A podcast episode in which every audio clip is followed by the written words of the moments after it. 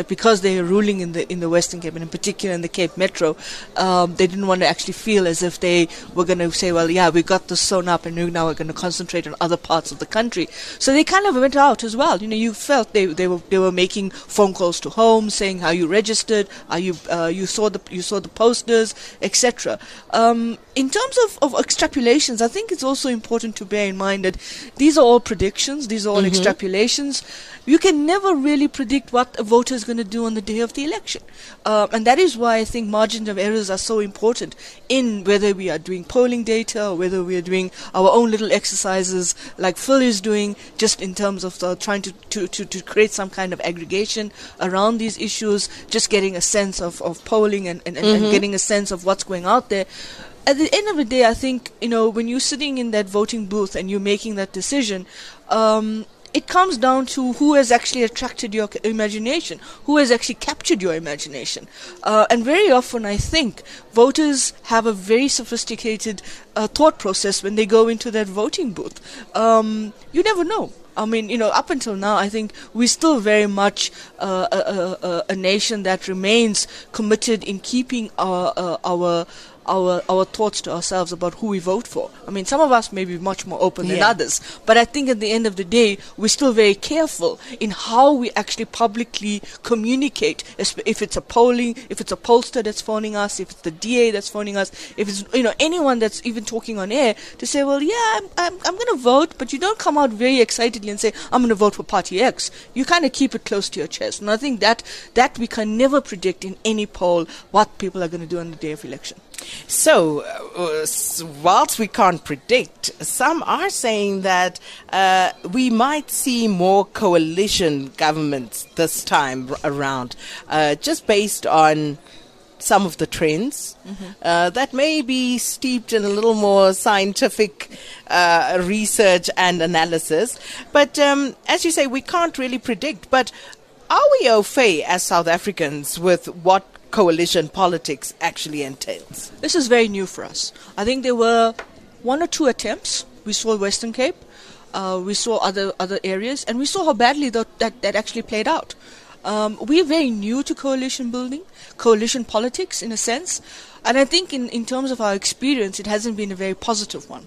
And so everybody's tagging this election as the, as the as the beginning of a coalition kind of environment for South African for South Africa's electoral landscape and political landscape. And I'm a bit concerned that you know once we start talking coalitions, coalitions can either be stable or unstable, and you can go either way. One, they can get the ruling party or, or, or, the one that wins a, a particular locality or, or, or, municipality to become much more um, to, to, to, become much more responsive. So they could be, it could have a, a positive impact. On the other hand, it could actually become you could end up having a coalition that can actually break down. And there are experiences in other parts of the world. You know, you've got Brazil, you've got India, where coalitions are, are, are very much part of their electoral landscape. And I suspect maybe this is what happens after 22 years of democracy. Mm-hmm. You start ending up in a situation where to retain your majority, you've got to start thinking about coalition politics. I think there's been a bit of a, a, a an attempt at that in in, in KZN whole, around the whole NFP saga, and the fact that this party is not contesting it was a new party that came out just before the 2011 election, uh, 2011 local government elections, contested that election, did well in 2014, mm-hmm. and now is not there, not anywhere in the scene because of its own internal um, mis, mis, mis, misguidedness around the, the, the, the electoral process and registration process. And that actually is something that I think we have to bear in mind is that, that, that they have come out now and there's been confusion about whether they're endorsing the DA or they're endorsing the ANC. You know, parts of it are saying ADA, other parts are saying the executive is saying ANC, but that kind of splits things around. And I think that's the problem with coalitions. That coalitions can actually become something where you are beholden to somebody else. Mm-hmm. And basically, what coalitions can, can do is that they can start shifting. It becomes very fluid.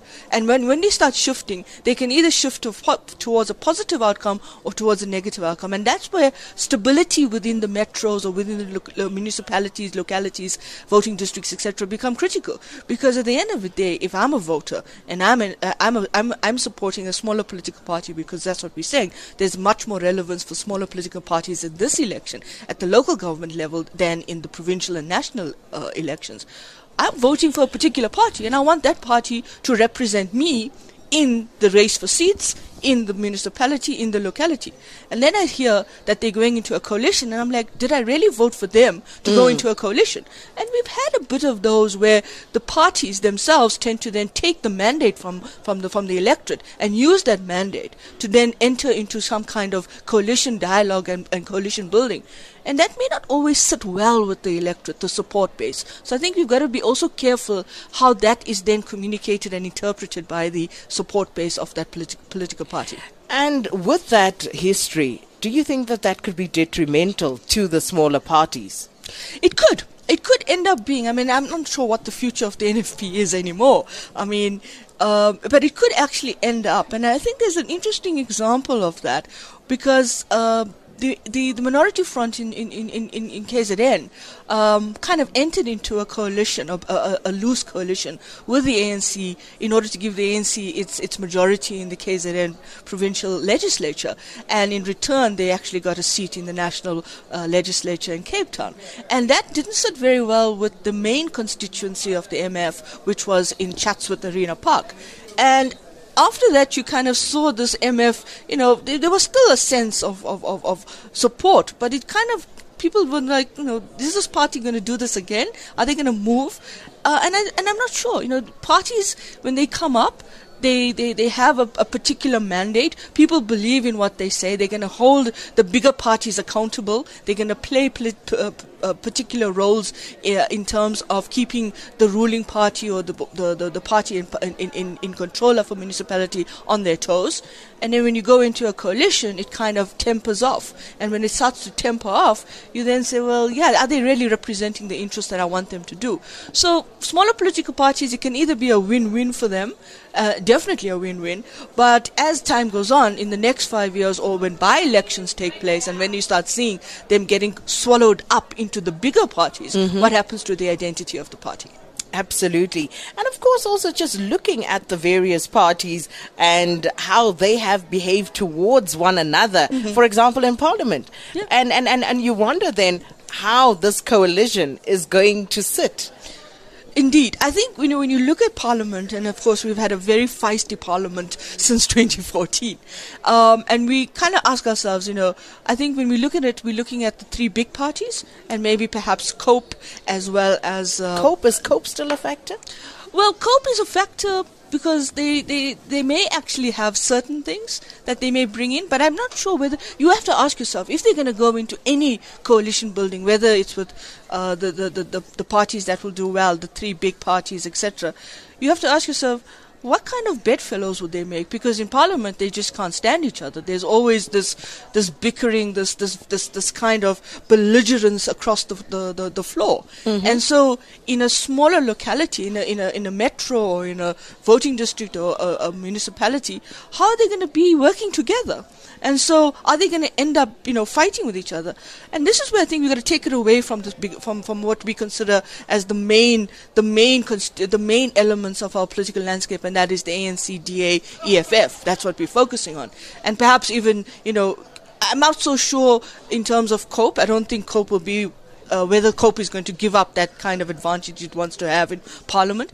But I think the other parties, like you have, you know, smaller parties in, in Cape Town, which has perhaps the, the, the, the most p- uh, political parties contesting this yeah. local government election, 36, 37, longest ballot paper of yeah. all.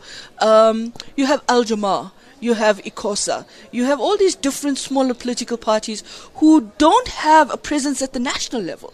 And so they end up becoming the, the kind of, of, of, coalition builders that maybe they're winning a little here and a little there that can bring them in. For example, ICOSA in, in, in Western Cape has one seat you know, in one district. So again, those are those are the ones. Whether they're going to become uh, the ones that are going to be the, uh, the the kingmakers, I'm not so sure because we're talking about metros here, and so in that way, they may be uh, uh the DA, the EFF, etc. But I'll be very surprised to see an ANC EFF coalition taking place, or a DA and the ANC, or a DA and the EFF. There's all kinds of different kinds of trifectas and and swinger bets that we could be taking on this.